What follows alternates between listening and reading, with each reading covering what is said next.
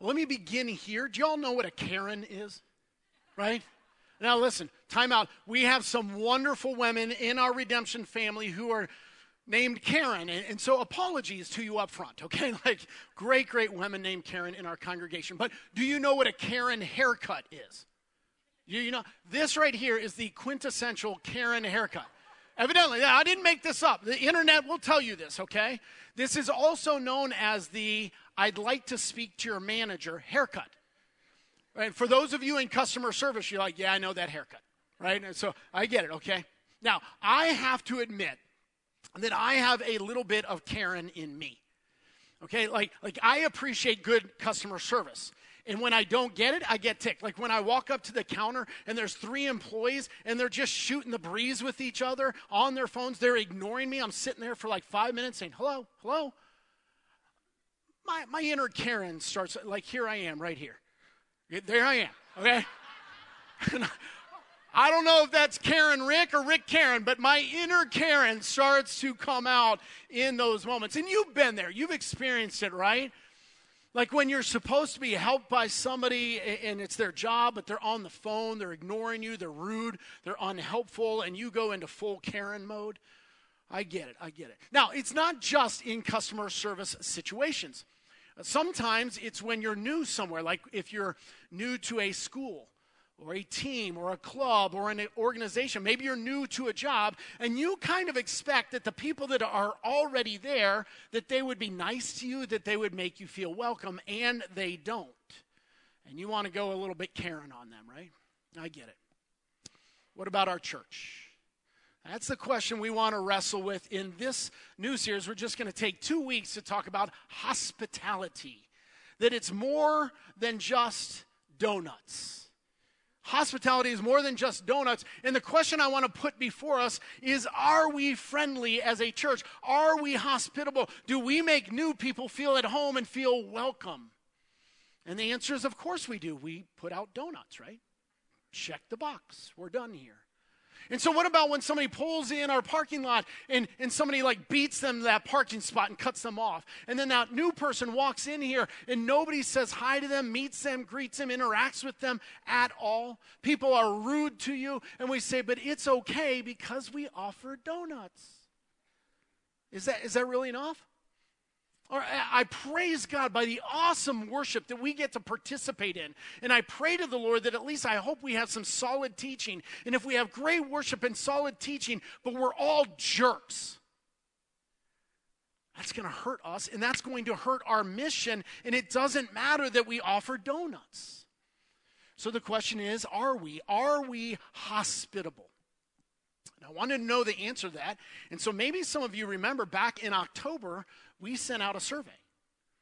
Because like, we get mixed reports on that. And I'm like, I, am confused by the, these emails. Like, I don't know. So let's find out. We sent out an email to everyone. If we had your email address, we sent it out back in October. And we asked questions like these right here. We said, outside of door greeters or other volunteer positions, do people approach you and greet you? And you could have answered never, sometimes, or always. Then we said on a scale of one to five, how friendly would you say Redemption Chapel is? And then the last question was a short answer What would make you feel more welcome at Redemption Chapel?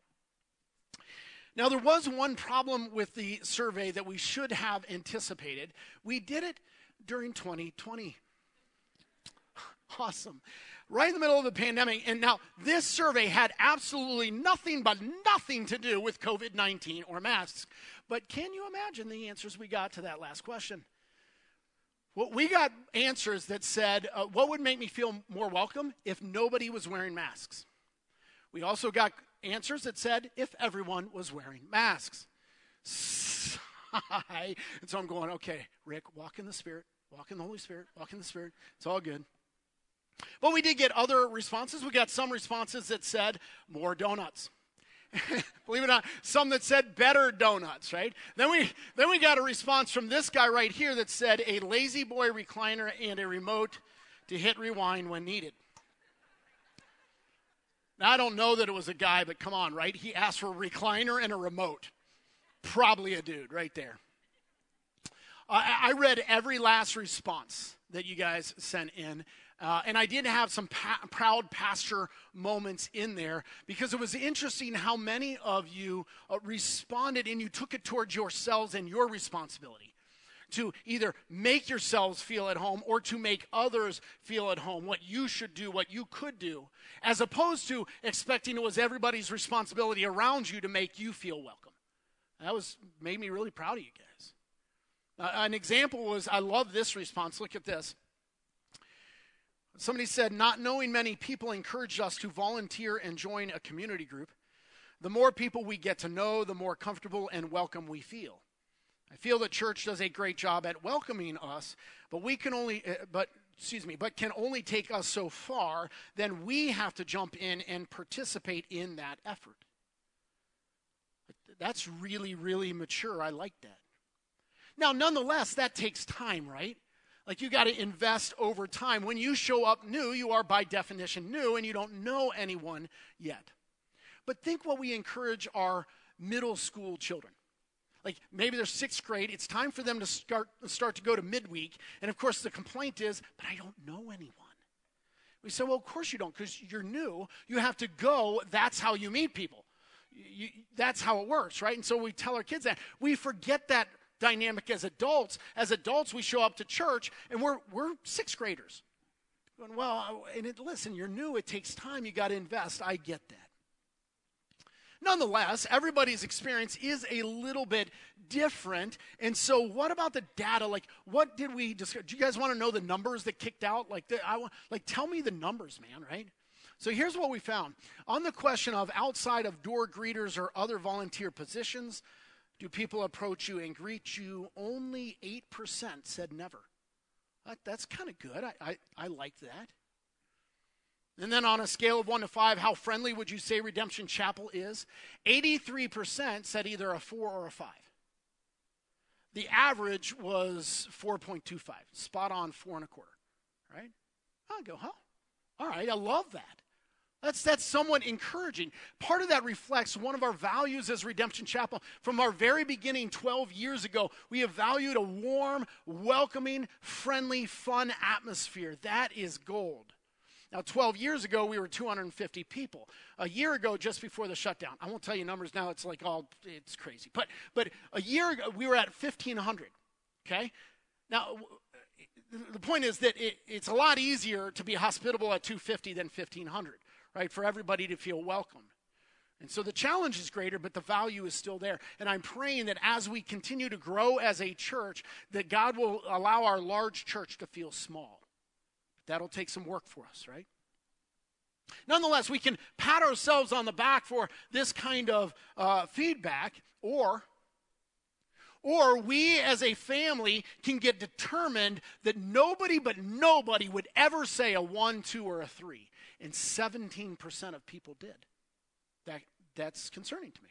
Now, granted, there might be some Karens in there. Okay, could be. Some jaded people, some people who are maybe mad at the church in general, uh, or, or whatever, complainers, I don't know. But also, it could be people who are hurting, who are lost, who are saying, maybe God has something to do with this for me, and they're looking to connect with God, and we failed to connect with them but we checked the box because we offered donuts. And that's not who we want to be. So, what we're going to do is take two weeks to talk about hospitality. So, in order to talk about that, we have to say, well, what is hospitality? What does that word mean? See, a lot of churches have a hospitality committee. We have a team that does like coffee and donuts on Sunday and parking and welcome kiosks and door greeters, whatever. But a lot of churches, their hospitality committee is the team of people that do food service at various events. And more often than not, those committees are dominated by women. Because uh, right or wrong is not the point. Culturally speaking, when we hear hospitality, we think female. But the Bible doesn't. Like 1 Timothy chapter 3 and Titus chapter 1 both give lists of qualifications for the very same position, what to look for. Okay? And it's not what to look for in a wife, and it's not what to look for for the hospitality team. It's what to look for in an elder. The top leadership position in a church, in order to qualify, you have to be a person that displays hospitality. What? Why is that? Well, the word that we translate into hospitality, the Greek word is philoxenos. And it's a combination of two Greek words. The first one is philia, which is one of the Greek words for love. And the second word is xenos, or sometimes pronounced xenos, incorrectly, I might add, but uh, xenos, which is outsider, stranger, alien, foreigner. You put those together, what the word literally means is loving the outsider, loving the new person, loving the stranger among you. And you understand the gospel requires it. This is right at the heart of the gospel. We were outsiders to God, and He welcomed us in. The gospel is hospitality. And therefore, it has to be in the heart of an elder, or you can't be an elder. Jesus did it, and now we've got to do it for others. That's why it must be in the top leadership of the church. It's an issue of the gospel. Now, I went after that a little bit to help elevate the importance of this issue in your heart. The, risky part for me is that I might have just absolved you from it because you went, Well, I'm not an elder. Hope those guys listen to this sermon. Okay? But another place the same word, philoxenos, shows up is in 1 Peter chapter 4, verse 9. Look at this. It says, Show hospitality to one another without grumbling. That's not geared at elders, that's all of us. Followers of Jesus, that's a verse for you. You can find it in Romans chapter 12, verse 13, Hebrews chapter 13, verse 2. All these commands toward Christians to do hospitality. And what it is, is a disposition to make those who are new or outsiders to feel welcome, to feel comfortable, to feel at home. We often think about practicing hospitality in our homes. Think of what that means. It's your home. You're an insider. You feel at home. You feel comfortable. You invite somebody over. By definition, they don't feel at home. They are outsiders. And your job in practicing hospitality is can I help that outsider feel at home, even though it's not really their home? Can I help them feel at home? It's the same with the church. Our mission, because of the gospel, we want to help more and more people connect with God. Our mission is to help outsiders come in and feel at home, even though they might not yet be at home. We want to practice hospitality that is philoxenos, loving the outsider. That's hospitality. Now, there is a little bit of a difference here. Uh, in your home, you know who lives there, right? So when company comes over, you know who the outsider is that you got to make at home. In church, it's a little bit more challenging because we don't we don't wear like hats that say outsider, new person. Like we don't do that, right? And so the assumption that we all have when we come in new to a church, we all assume that everyone else is incredibly at home and connected, and I'm the only new person. And why aren't they saying hi to me? Why aren't they making me feel welcome. Look, we get judgy in the in the rows of chairs here. And so you're sitting there, you're new, and you're wondering why the people around you aren't saying hi and making you feel comfortable. Guess what they're saying about you? They might be just as new. You don't know. And they're probably looking at you thinking you're way connected in the church. Why aren't you making them feel welcome, jerk? like, that's what they're thinking. And so perhaps what we need to do is just move toward each other and go be the church. Do what we're supposed to do. You see, as disciples of Jesus, as followers of Jesus, as lovers of the gospel, we are commanded towards hospitality, to love the outsider, to welcome her in or welcome him in, to practice hospitality. And it's more than just donuts, way more. So, what I want to do to tease that out is show you what is one of my favorite biblical examples of practicing hospitality. There was a lawyer who's an old, uh, an expert in Old Testament law. And so he decided to throw down and have a little debate with Jesus, okay? little tip. Like when God takes on flesh and walks among us, don't try to debate him. Like you're going to lose every time, right? But he decides to go one on one with Jesus. And we're in Luke chapter 10, verse 37. Excuse me, verse 25 through verse 37. And here's what we find there.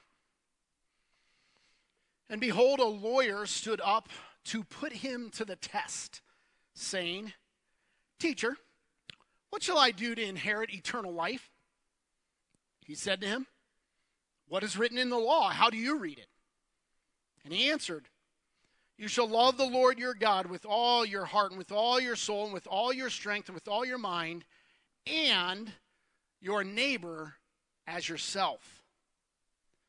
And he said to him, You have answered correctly. Do this, and you will live. In other words, words are cheap. What are you going to do? Are you going to live it out? Are you going to go act on it? Right? But he, desiring to justify himself, said to Jesus, And who is my neighbor? Can't you just hear the condescending tone? And who is my neighbor? See, the question in this case is to draw the circle as small as possible. If I can get Jesus to define who my neighbor is in a really tight circle, maybe it's just my next door neighbors. That's two families on either side. I think I can pull off this kind of extreme love to just two families. Or maybe it's not even that. Maybe it's just the people who live in my house. Maybe it's just my family members. Or maybe it's the people in my community group. Totally depends who's in your community group. Sometimes they're hard to love. I'm just saying. Okay? But nonetheless, I digress, right? So, so, but what I want to do is draw that circle as small as possible so that I don't, I'm not on the hook to show this kind of extreme love to too many people. That's what he's going for right there. And so, what Jesus decides to do is to tell a story, to tease out who his neighbor is. And he continues like this Jesus replied, A man was going down from Jerusalem to Jericho, and he fell among robbers who stripped him and beat him and departed, leaving him half dead. Now, by chance, a priest was going down that road, and when he saw him, he passed by on the other side. So, likewise, a Levite, when he came to the place and saw him, passed by on the other side. Now, let me pause there and make, you, make sure you understand some things. Uh, the road to from Jerusalem to Jericho back in that time was a very desolate road. There weren't any villages on that road. Travel back then was dangerous. There were highway robbers, highwaymen who would set upon you and rob you. So it was a very common, unfortunately, thing for somebody to get beat up and robbed. And here this guy is. He's half dead. He's bleeding out on the side of the road in a ditch. And, and, and here he's probably praying, God, please, would you send somebody, uh, uh perhaps, Lord, send one of your priests, because the priest, of course, will love me, right? Oops. No, he, the priest sees him and, and decides to pass by on the other side of the road. Now, to understand that dynamic, let me refer to a very unfortunate part of our national history when there was Jim Crow and all kinds of racial oppression. Not like it's all over, that's not my point. It continues, I know. But, but back then, what would happen is I, as a white man, I'm walking down a sidewalk and a black man's on the sidewalk, I would pass to the other side because that's an icky person and I want to get away. So, so here you have a priest coming upon. This is a fellow Jew, but he doesn't want to be inconvenienced, so he's going to cross the other side to avoid him. It's a priest. Well, fortunately, a Levite comes along. A Levite is an assistant to the priest. So, so these people helped run the temple worship. And maybe priests are too full of themselves, so at least this assistant guy, he'll help out, right? Nope, he passes by on the other side. Now, all these people were insiders to each other. You would expect them to be neighbors, and they weren't. And what you notice in that is they were much more concerned about religion than people. Note that. Is that what we do? Are we more concerned about religion than people? And so Jesus decides to turn up the heat on the story a little bit, and here's how he continues. But a Samaritan as he journeyed, came to where he was, and when he saw him, he had compassion. He went to him and bound up his wounds, pouring on oil and wine. Then he set him on his own animal and brought him to an inn and took care of him. And the next day he took out two denarii and gave them to the innkeeper, saying, Take care of him, and whatever more you spend, I will repay you when I come back. Jesus lands the story with this. He says, Which of these three do you think proved to be a neighbor to the man who fell among the robbers? He said, The one who showed him mercy. And Jesus said, You go and do likewise. This story is dripping with racial implications.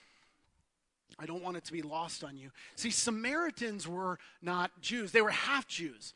Uh, they, they were a tribe of Jews that had intermarried with other nations.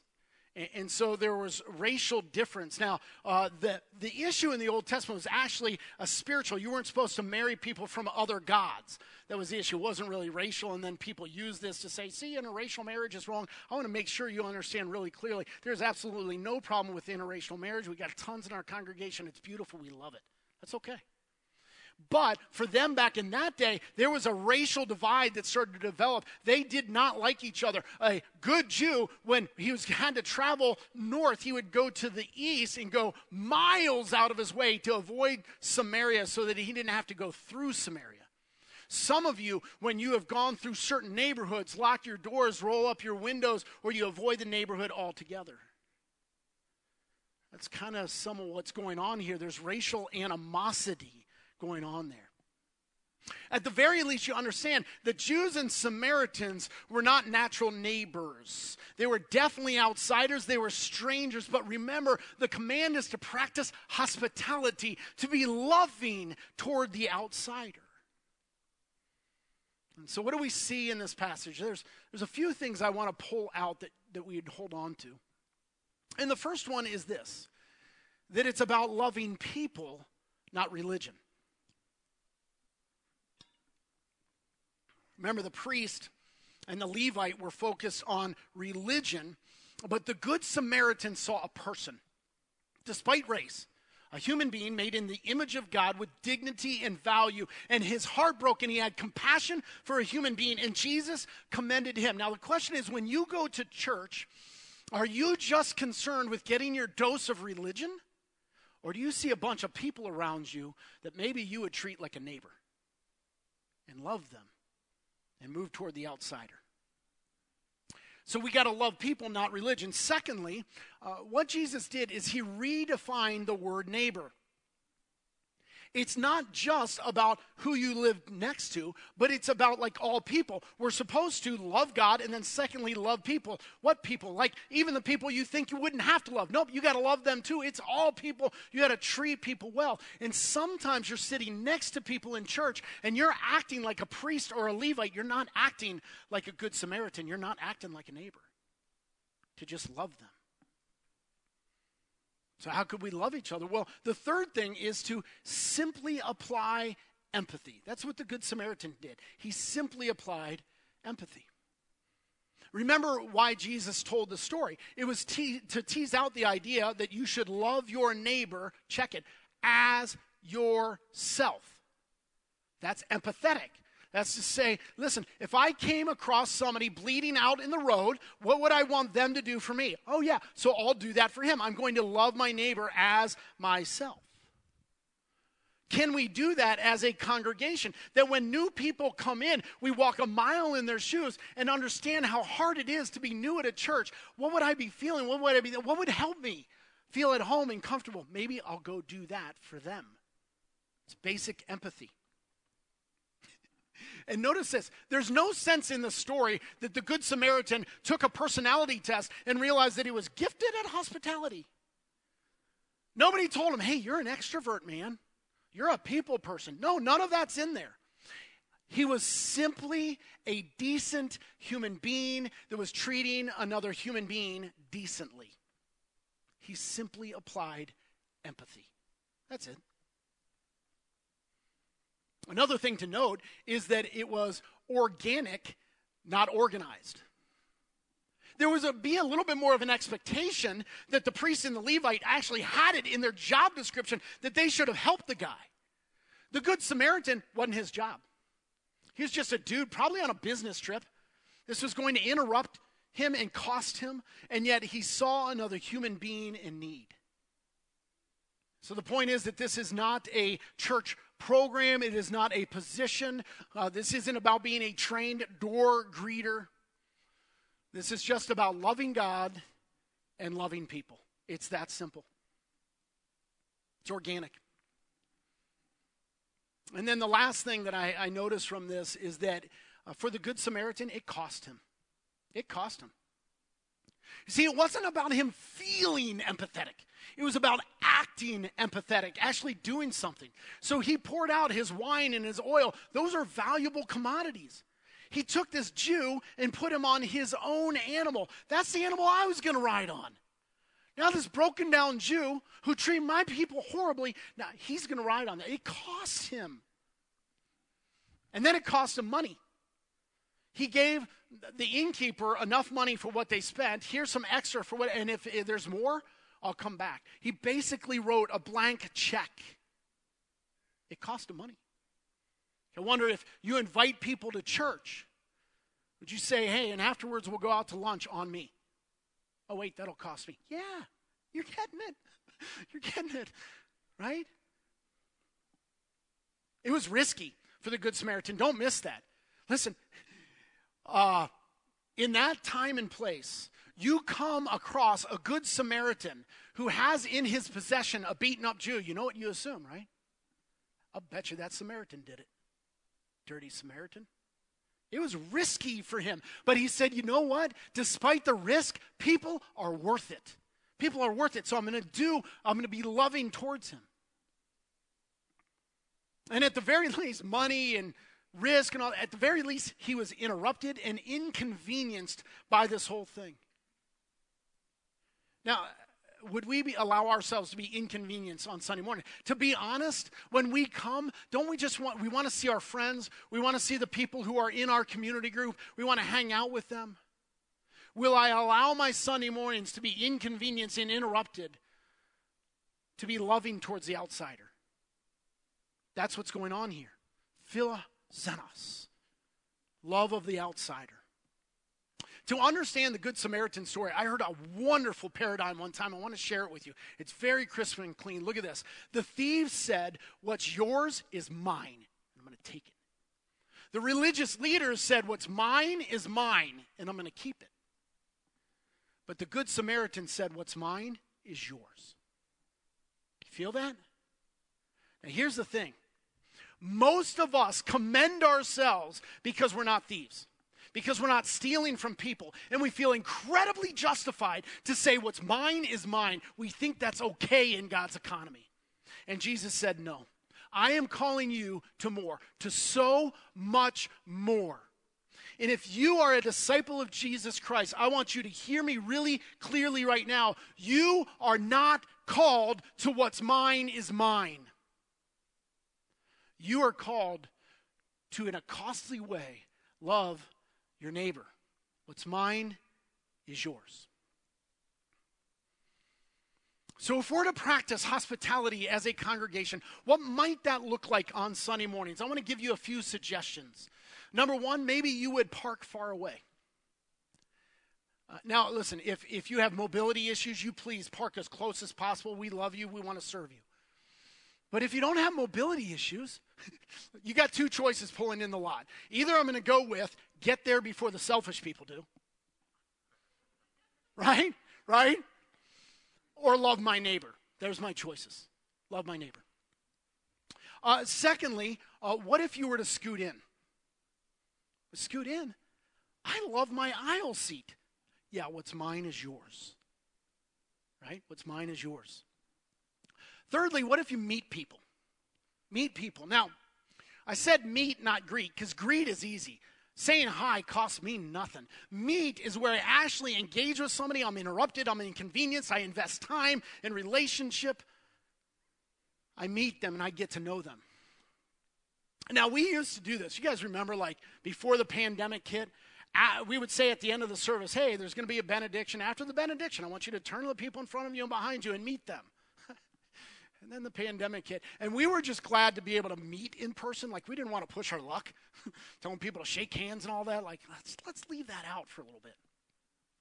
But I think it's time to stop being elevator Christians. You know, here's what I mean by that. You know what happens in an elevator, right? You get in there, don't you make eye contact, don't you smile at me, and we sure are not going to talk, right? And some of you approach church like that. You're elevator Christians at church. But we're supposed to be like the Good Samaritan. This should be organic and not organized. And so, listen, you got to meet people. If you need a job description for it, here's your, excuse me, here's your job title. Ready? Here's your position title Disciple of Jesus. In the job description, love your neighbor. There it is. It's your job. We should have a greeting team of over a thousand people on Sunday mornings, every Sunday. So I want you to meet people. And then, lastly, what I want you to do is I want you to turn on your radar. Turn on your radar. Be looking for people who look lost or new or like they don't know where they're going in our large building. Maybe they look lonely or hurting. Now, as you do that, can I tell you, just use some tact, please. Use some tact. Let me tell you how I go shopping. If I'm looking for some, some clothes, I shop like a dude. I'm on a mission. I'm going to enter that store. I know what I'm looking for. I'll see it and buy it in five minutes and I'm out, or I won't and I'm out. That's how I go. And so, you know, there's the greeter at the front of the store. Hey, sir, welcome to our store. Uh, how can I help you? I do not break stride. I keep moving. I say, I'm good, thank you, right? Now, typical good response from the employee is to say, totally understandably, sir, if you need any help, let me know. Perfect, thank you, I love you. That's good, all right? Then every once in a while, I get the employee who just won't take no for an answer. Right? Right? And they're on me like white on rice. And they're like, no, uh, well, what are you looking for? Maybe I can show you where it is. What is your size? Can I get your size for you? I'm like, stop. I got this, right? Listen, when people come into church, I want you to meet them. Absolutely. But you got to have some tact. Sometimes people just want to observe church from a distance. And if you get that sense, give them that gift. There's other people who are like uh, an empty bucket with a hole in the bottom. You can't pour enough in. There's two both extremes. And so have some tact, some discernment as you move towards people and turn your radar on. By the way, speaking of having your radar on for outsiders, uh, let me return to the fact that this passage today has a lot of racial implications. And so let me begin with this. I want to praise God right now for the people of color who call our redemption family their own, that have come and they've made our family better. And the needle is moving on that. We're heading in the right direction. I love it, and I pray more and more and more. God, please. Love it. But we also have to understand a dynamic that as I look out right now, this is a predominantly white congregation, and we are in a lily white city. And so when a person of color comes here, understand they've already taken a risk. When they're new, they're walking in asking a question Am I welcome here? Do I belong here? And it is our job to make sure they leave here feeling loved and feeling welcome so that by God's grace, I hope that they call this their home and join our family. We have a job to do, okay? Now, again, show some tact if a person of color is new and walks in here and a mob of white folks charges at them, it might have the opposite effect. Think, think, okay? Use some tact. But there are all kinds of outsiders who come here. Some people come here covered in tats and weird hair and all kinds of gauges and piercings. Look, I have a tattoo, I'm not anti, but those people walk in and they're thinking, Do I belong? Am I welcome? Uh, they, they don't look like the cookie cutter church person. And they're wondering. And, and then there's people who've been beat up by life. And they're coming in. Sometimes they're just starting the path of recovery uh, from addiction. And they're thinking, Am I welcome here? Or am I too dirty for them? And there's people come in and they don't know anything about the scriptures. And we say, hey, take out your Bible and turn to Mark. And they think, I don't have a Bible, and I'll turn to Mark, but who is he?